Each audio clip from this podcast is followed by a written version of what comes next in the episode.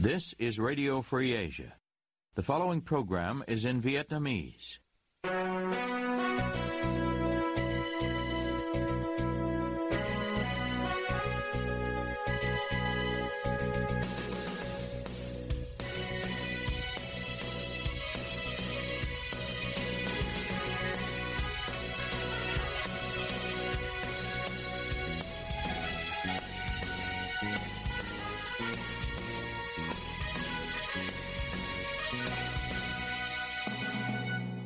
Đây là Đài Á Châu Tự Do, phát đi từ thủ đô Washington, D.C., Hoa Kỳ. Toàn ban cùng Nguyên Lam xin kính chào quý thính giả.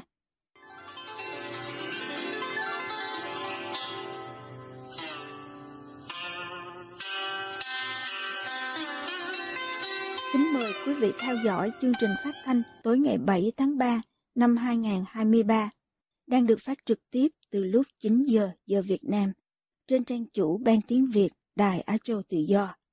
Mở đầu cho chương trình phát thanh hôm nay, mời quý vị đến với bản tin chi tiết.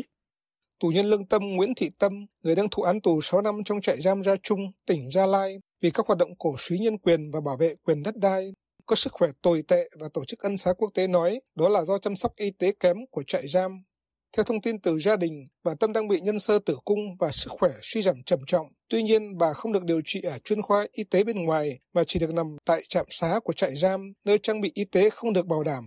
Ông Joe Freeman, trưởng bộ phận báo chí của Văn phòng Đông Nam Á thuộc Tổ chức Ân xá Quốc tế cho biết, bà Nguyễn Thị Tâm được cho là đang phải chịu nhiều đau đớn do các vấn đề về sức khỏe đang diễn ra và càng trở nên xấu đi do chính quyền không cung cấp dịch vụ điều trị y tế phù hợp. Trong email gửi tới Đài Á Châu Tự Do ngày 7 tháng 3, ân xá quốc tế nhắc lại việc ba tù nhân lương tâm bị chết trong khi thi hành án tù thời gian gần đây do không được chăm sóc y tế đúng mức. Ông Joe Freeman thúc giục chính quyền Việt Nam phóng thích bà Tâm. Ân xá quốc tế kêu gọi chính quyền Việt Nam khẩn trương cung cấp dịch vụ chăm sóc sức khỏe đầy đủ cho bà Nguyễn Thị Tâm và trả tự do ngay lập tức và vô điều kiện cho bà và các nhà hoạt động khác bị cầm tù vì thực thi nhân quyền một cách ôn hòa. Tổ chức nhân quyền có trụ sở chính ở London, Anh Quốc cũng bày tỏ lo ngại về việc các điều kiện giam giữ không tốt trong các trại giam và trại tạm giam ở Việt Nam, cũng như việc Hà Nội lạm dụng cáo buộc tuyên truyền chống nhà nước theo Điều 117 của Bộ Luật Hình sự để bỏ tù người bất đồng chính kiến. Bà Tâm gọi điện thoại cho con gái là cô Nguyễn Thị Mai vào thứ Sáu tuần trước, cho biết bà bị nhân sơ tử cung theo kết luận của y bác sĩ ở Bệnh viện tỉnh Gia Lai, cơ thể yếu và suy nhược, theo cô Mai, ngày 28 tháng 2 vừa qua, bà Tâm bị mất máu nhiều và được cán bộ trại giam đưa đi cấp cứu ở Bệnh viện Dân sự tỉnh Gia Lai bằng xe thùng. Không có nhân viên y tế đi kèm trên quãng đường gồ ghề dài hơn 50 km. Bà Mai thuật lại qua điện thoại với phóng viên. Qua những cái đoạn đường sống xe mà sắp thì mẹ không có nói mà cảm giác những cơ thể bị ra rất rất là nhiều máu mà yếu, mệt. Tài xế họ cũng vẫn không chịu dừng xe lại. Cái lần làm việc công việc sơ tử cung thế nhưng mà cũng không được ở lại viện để theo dõi hay là điều trị dứt điểm. Bà Tâm bị đưa lại về trại giam ngay trong ngày. Hiện tại, bà Tâm đang nằm trong trạm xá của trại giam. Sức khỏe của bà rất kém, đi lại cần có người dìu đi. Bà Tâm cho biết trước đây bà tự trồng rau cho mình và tham gia dọn dẹp vệ sinh trại giam nhưng không bị ép chỉ tiêu như tù hình sự. Những người không tham gia lao động thường bị giam trong bốn bức tường của phòng giam, không được vận động và tiếp xúc với các tù nhân khác trong cùng khu vực giam tù chính trị. Cô Mai cũng cho hay mẹ mình phải tốn khoảng 500.000 đồng một tháng để mua nước đóng chai với giá đắt ở căng tin của trại giam để uống bởi vì nước uống cung cấp bởi trại giam không bảo đảm vệ sinh. Phóng viên có gọi điện cho trại giam Gia Trung để kiểm chứng thông tin nhưng không ai nghe máy. Đây là lần đi tù thứ ba của bà Tâm về các hoạt động đấu tranh quân hòa. Bà bị bắt vào giữa năm 2020 cùng với ba nhà hoạt động nhân quyền và quyền đất đai khác là bà Cấn Thị Theo cùng hai con trai Trịnh Bá Phương và Trịnh Bá Tư đều ở xã Dương Nội, quận Hà Đông, thành phố Hà Nội vì phản đối việc chính quyền quận Hà Đông thu hồi đất đai của người dân xã Dương Nội rồi cấp cho dự án phát triển khu đô thị mà không bồi thường thỏa đáng cho người dân địa phương, bà đã bị kết án tù lần đầu vào năm 2008 về tội danh gây rối trật tự công cộng và lần hai vào năm 2014 với tội danh chống người thi hành công vụ. Một nhóm gồm chục người tham gia Hội Thánh Đức Chúa Trời Mẹ bị Công an tỉnh Quảng Nam mời làm việc, yêu cầu chấm dứt thực hành tín ngưỡng này. Công an thành phố Hội An, tỉnh Quảng Nam vào ngày 7 tháng 3 cho biết như vừa nêu. Cụ thể, vào ngày 4 tháng 3, lực lượng công an thành phố Hội An cùng công an xã Cẩm Hà đến kiểm tra hành chính một căn nhà tại thôn Bến Trễ thuộc xã Cẩm Hà. Công an nói tại đó có một nhóm 10 người gồm 6 nữ, 4 nam đang thực hành tín ngưỡng Hội Thánh Đức Chúa Trời Mẹ mà họ tin theo. Lực lượng công an cho rằng đó là sinh hoạt tôn giáo trái phép nên bắt giữ một máy tính sách tay, ba loa vi tính, 10 cuốn kinh thánh, 5 sổ ghi chép, 14 khăn trắng, một bục để kinh thánh. Công an mời những người tham gia đi làm việc, rồi yêu cầu họ chấm dứt không được thực hành tín ngưỡng theo Hội Thánh Đức Chúa Trời Mẹ. Từ tháng 4 năm 2018, Ban Tôn giáo Chính phủ Việt Nam đưa ra yêu cầu các cơ quan chức năng từ trung ương cho đến địa phương cần lưu tâm đến hoạt động của Hội Thánh Đức Chúa Trời Mẹ, hay còn được gọi là Hội Thánh Đức Chúa Trời, xuất hiện tại Việt Nam vào lúc đó. Trưởng ban tôn giáo chính phủ lúc bấy giờ, ông Vũ Chiến Thắng, kêu gọi các tỉnh thành tăng cường công tác tuyên truyền và có hướng dẫn xử lý những ai có hành vi truyền bá giáo lý của giáo phái này. Ba cán bộ lãnh đạo thuộc hai tỉnh Bắc Ninh và Hòa Bình vào ngày 7 tháng 3 bị ban bí thư khai trừ khỏi đảng. Ba người bị kỷ luật khai trừ đảng gồm các ông Nguyễn Xuân Thanh, tỉnh ủy viên, bí thư đảng ủy, giám đốc sở tài nguyên và môi trường, nguyên phó bí thư thị ủy, nguyên chủ tịch ủy ban nhân dân thị xã Từ Sơn, tỉnh Bắc Ninh. Nguyễn Văn Hải, nguyên tỉnh ủy viên, nguyên bí thư đảng ủy, nguyên giám đốc sở tài chính tỉnh Bắc Ninh. Hà Công Thẻ, nguyên tỉnh ủy viên, nguyên bí thư, phó bí thư huyện ủy, nguyên chủ tịch ủy ban nhân dân huyện Mai Châu, tỉnh Hòa Bình. Quyết định vừa nêu được đưa ra tại cuộc họp trụ sở Trung ương Đảng Cộng sản Việt Nam ở Hà Nội do ông Tổng Bí thư Nguyễn Phú Trọng chủ trì. Quyết định của Ban Bí thư Đảng Cộng sản Việt Nam như vừa nêu đối với ba ông Nguyễn Xuân Thanh, Nguyễn Văn Hải và Hà Công Thẻ được cho biết dựa trên đề nghị của Ủy ban Kiểm tra Trung ương kết luận rằng cả ba người đã suy thoái về tư tưởng chính trị, đạo đức, lối sống, tiêu cực, vi phạm những điều đảng viên không được làm, vi phạm những quy định của pháp luật trong quản lý, sử dụng đất, tài sản gây hậu quả rất nghiêm trọng. Vi phạm cụ thể của ông Nguyễn Xuân Thanh bị Ban chấp hành Trung ương Đảng Bộ tỉnh Bắc Ninh kết luận hồi tháng 12 năm 2022 là sai phạm tại một số dự án dân cư, dịch vụ, phường Đồng Nguyên, thành phố Từ Sơn, khi còn làm trưởng phòng tài nguyên môi trường, phó chủ tịch thị xã, phó bí thư thị ủy Từ Sơn. Ông bị khởi tố, bắt tạm giam vào tháng 7 năm 2022. Ông Nguyễn Văn Hải bị quy thực hiện không đúng các quy định trong việc xác định giá khởi điểm đối với 79 lô đất tại dự án Đồng Sen, thành phố Từ Sơn. Ông Hà Công Thẻ cũng đã bị khởi tố và bị tạm giam từ tháng 11 năm 2022 vì sai phạm trong việc ban hành quyết định thu hồi hơn 1,5 triệu mét vuông đất nông nghiệp tại xã Sam Khòe, huyện Mai Châu, tỉnh Hòa Bình. Ông này còn ban hành quyết định bị cho là sai phạm về việc cho thuê hơn 2,3 triệu mét vuông đất để thực hiện dự án trồng rừng gắn liền với phát triển kinh tế đa dạng và du lịch nông nghiệp bền vững. Cựu Giám đốc Công an Hải Phòng, ông Đỗ Hữu Ca, bị đề nghị khai trừ khỏi Đảng Cộng sản Việt Nam. Ủy ban Kiểm tra Thành ủy Hải Phòng đề nghị như vừa nêu tại kỳ họp thứ 28 hôm 6 tháng 3 và mạng báo Tiền Phong loan tin ngày 7 tháng 3. Đề nghị dựa trên quyết định khởi tố và lệnh tạm giam đối với ông Đỗ Hữu Ca do Cơ quan An ninh điều tra thuộc Công an tỉnh Quảng Ninh ban hành vào ngày 22 tháng 2 vừa qua. Ông Đỗ Hữu Ca bị khởi tố và bị bắt giam về tội lừa đảo chiếm đoạt tài sản theo Điều 174 Bộ Luật Hình sự Việt Nam. Vào ngày 3 tháng 3 vừa qua, Trung tướng Tô Ân Sô, phát ngôn nhân Bộ Công an Việt Nam thông báo tại cuộc họp báo chính phủ Hà Nội thường kỳ tháng 2 rằng nguyên giám đốc công an thành phố Hải Phòng Đỗ Hữu Ca khai với cơ quan điều tra có nhận tiền của một doanh nhân để chạy án. Tuy nhiên, ông ca chưa tác động cá nhân hay cơ quan nào cho việc này. Cũng theo lời Trung tướng Tô Ân Sô, trong quá trình xét hỏi, ông Đỗ Hữu Ca đã nộp số tiền 35 tỷ đồng nói nhận của người nhờ chạy án. Vụ ông Đỗ Hữu Ca liên quan một vụ án bị cơ quan an ninh điều tra thuộc Công an tỉnh Quảng Ninh khởi tố hồi tháng 4 năm 2022. Vụ này dính líu đến những sai phạm trong đấu thầu mua bán vật tư thiết bị xảy ra tại công ty nhiệt điện Đông Triều. Công an đã khởi tố vụ án lợi dụng chức vụ quyền hạn trong khi thi hành công vụ, vi phạm quy định đấu thầu gây hậu quả nghiêm trọng. Trong quá trình điều tra vụ án, công an phát hiện đường dây mua bán trái phép hóa đơn nhằm mục đích trốn thuế do ông Trương Xuân Đước, 52 tuổi, quê ở Hải Phòng, là giám đốc công ty cổ phần xây dựng hạ tầng Thái Bình Dương cầm đầu. Ông Đức đã tận dụng mối quan hệ với thiếu tướng Đỗ Hữu Ca để chạy án cho mình. ông Đức đã chuyển cho vợ chồng ông Ca hàng chục tỷ đồng để chạy án nhưng không thành. Ông Đức bị cơ quan an ninh điều tra công an tỉnh Quảng Ninh bắt giữ hồi đầu tháng 2 năm 2023.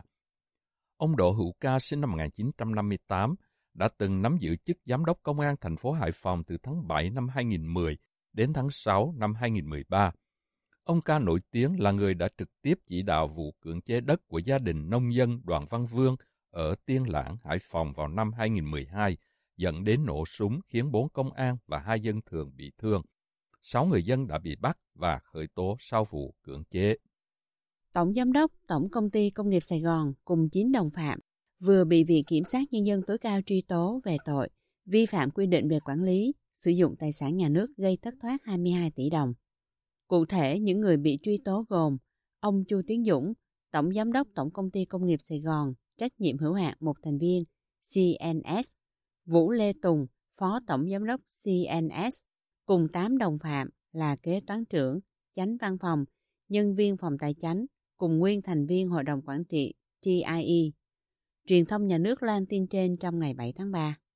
Theo cáo trạng, từ năm 2015 cho đến năm 2018, Tổng Công ty Công nghiệp Sài Gòn là doanh nghiệp 100% vốn nhà nước trực thuộc Ủy ban Nhân dân thành phố Hồ Chí Minh.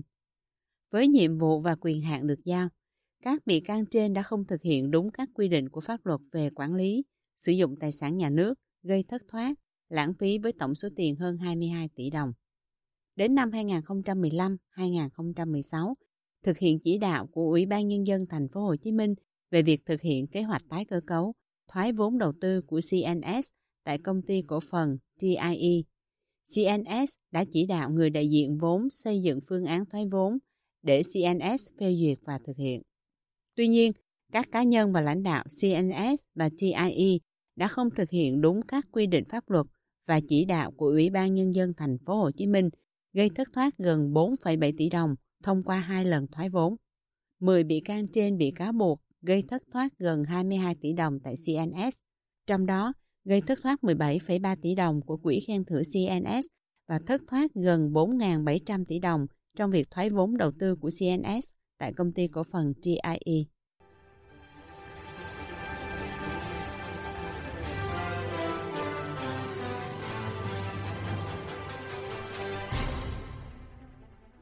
Quý thính giả đang theo dõi chương trình phát thanh của Đài Á Châu Tự Do.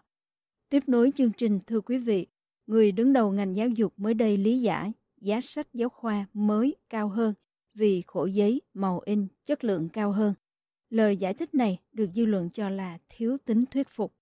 Trung Khang có bài chi tiết về vấn đề vừa nêu. Mời quý vị cùng theo dõi. Ông Nguyễn Kim Sơn, Bộ trưởng Bộ Giáo dục và Đào tạo cho biết thông tin vừa nêu trong báo cáo của chính phủ gửi đoàn giám sát của Ủy ban Thường vụ Quốc hội hôm 15 tháng 2 năm 2023 về việc thực hiện nghị quyết 88 và 51 của Quốc hội về đổi mới chương trình sách giáo khoa phổ thông. Dù đứng đầu ngành giáo dục, nhưng ông Sơn lại viện dẫn giá sách giáo khoa do các doanh nghiệp, nhà xuất bản tự quyết định, tự chịu trách nhiệm trước pháp luật. Cơ quan quản lý nhà nước không phê duyệt giá, không quyết định giá và không can thiệp vào quyền tự định giá của các đơn vị. Trong khi đó, những năm gần đây, cứ đến hè là giá sách giáo khoa cho năm học mới lại là nỗi lo lắng lẫn bực mình cho phụ huynh học sinh. Giá sách năm học 2022-2023 được nói là tăng gấp 2-3 lần năm trước.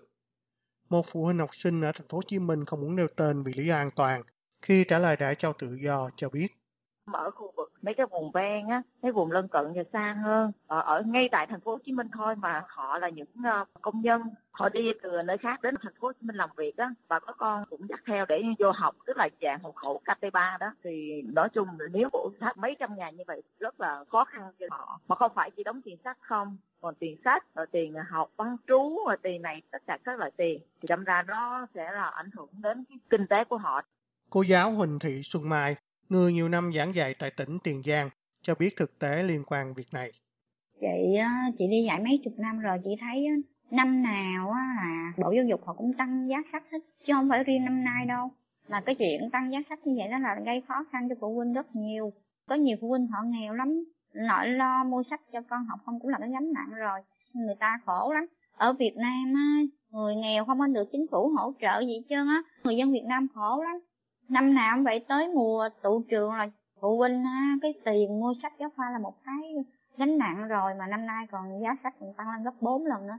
Luật giá năm 2012 quy định sách giáo khoa không thuộc danh mục mặt hàng do nhà nước định giá mà do doanh nghiệp kê khai giá với Bộ Tài chính và tự chịu trách nhiệm trước pháp luật về tính đúng đắn, phù hợp của phương án giá sách đã kê khai. Tuy nhiên, một người làm trong ngành giáo dục ở thành phố Hồ Chí Minh không muốn nêu tên, từng cho đã Châu Tự Do biết, dù nhà xuất bản phải trình Bộ Tài chính giá sách giáo khoa trước khi công bố ra thị trường, nhưng không bao gồm các loại sách bổ trợ, trong khi giá công bố bán lại theo yêu cầu của Bộ nghĩa là gồm có cả sách bổ trợ. Theo người này, đây có thể là một kẻ hở. Thầy Đỗ Việt Khoa, giáo viên trường Trung học phổ thông Thường Tín Hà Nội, người từng nhiều lần lên tiếng đấu tranh chống tiêu cực trong ngành giáo dục, nhận định với Đài cho tự do hôm 17 tháng 2 năm 2023. Cái chuyện sách giáo khoa tăng trong thời gian trước kéo dài do các nhà xuất bản giáo dục nó dính vào cái tình trạng tiêu cực dẫn đến việc giá sách giáo khoa rất là cao. Không rõ rằng là cái sự tăng giá do tham nhũng đó đến thời điểm này còn diễn ra hay không. Thế nhưng nói là sách giáo khoa hiện nay cũng đắt lên cũng còn do một số yếu tố khác nữa như là giao cho nhiều đơn vị cùng in ấn, nhiều nhóm soạn thảo sách thực tế thì ừ, nó sẽ phát sinh ra chi phí nhiều lên chuyện là tất yếu không đáng bản cái đáng bản ở đây là tăng như thế nào cho nó vừa cho nó hợp lý thì phải ừ, cỡ thanh tra nhà nước mới kiểm tra được. Chắc chắn là có cái gì đó nó sẽ tăng có thể nó không phù hợp. Ờ, cái này phải, phải chính phủ phải kiểm soát.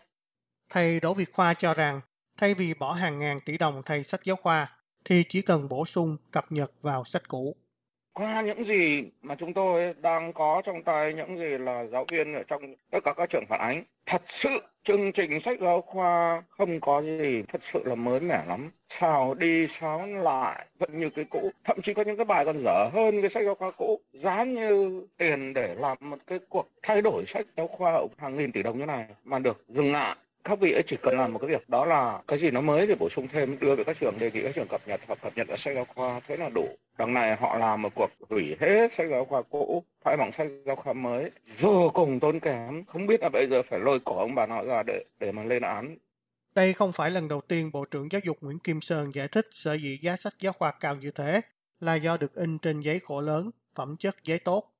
Vào ngày 25 tháng 5 năm 2022 tại Quốc hội, ông Sơn đã phát biểu tương tự.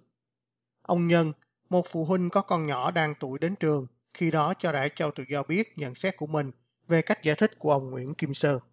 Cái đó là không thuyết phục, đó là một sự nghị điện của ông Bộ trưởng Bộ dục. Thì đến nay là nó cái vấn đề tình hình chung của thế giới như vậy chứ không có riêng Việt Nam. Tất cả mọi thứ vật giá nó được tăng lên cao. Nhưng mà với một quốc gia mà coi cái vấn đề giáo dục đó nó là cuốn sách đó, thì chính phủ có nhiều cái nguồn lực để mà hỗ trợ để mà làm cho cái sách này nó không tăng lên được không làm khó khăn cho nhiều phụ huynh học sinh họ nghèo. Từ trước đến nay, độc quyền phát hành sách giáo khoa là nhà xuất bản giáo dục Việt Nam. Nhưng với nghị quyết 88 của Quốc hội thì năm 2020, thế độc quyền này bị chia sẻ cho nhà xuất bản Đại học Sư phạm và nhà xuất bản Đại học Sư phạm Thành phố Hồ Chí Minh. Tuy nhiên, dù có thay đổi thì vẫn có tới 24 trên 32 sách giáo khoa mới được Bộ Giáo dục và Đào tạo công bố đều của nhà xuất bản giáo dục Việt Nam. Như vậy, các trường lựa chọn sách nào thì đa số cũng thuộc của nhà xuất bản này, đương nhiên với lợi nhuận đi kèm. Theo báo cáo kết quả kinh doanh năm 2021, nhà xuất bản giáo dục Việt Nam in hơn 164 triệu quyển sách giáo khoa, vượt 40% so với kế hoạch. Tổng doanh thu đạt 1.828 tỷ đồng, trong đó trên 97% đến từ hoạt động phát hành sách. Lãi sau thuế của nhà xuất bản giáo dục Việt Nam đạt 287 tỷ đồng, đạt 250% so với kế hoạch mà cơ quan chủ quản là Bộ Giáo dục Đào tạo giao. Đây là mức lãi cao nhất từ trước đến nay của đơn vị này. Vào ngày 13 tháng 2 năm 2023, nguyên chủ tịch Hội đồng thành viên nhà xuất bản giáo dục, ông Nguyễn Đức Thái và một số đồng phạm đã bị bắt giam khởi tố do những vi phạm tại cơ quan này.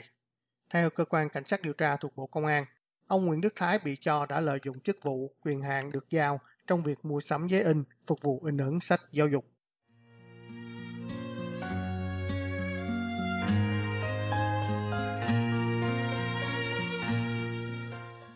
Quý thính giả vừa theo dõi chương trình phát thanh tối ngày 7 tháng 3 năm 2023 của Ban Việt ngữ Đài Á Châu Tự Do. Toàn ban cùng Nguyên Lam cảm ơn quý vị đã đến với chương trình và hẹn gặp lại quý vị vào chương trình ngày mai. You have been listening to Radio Free Asia.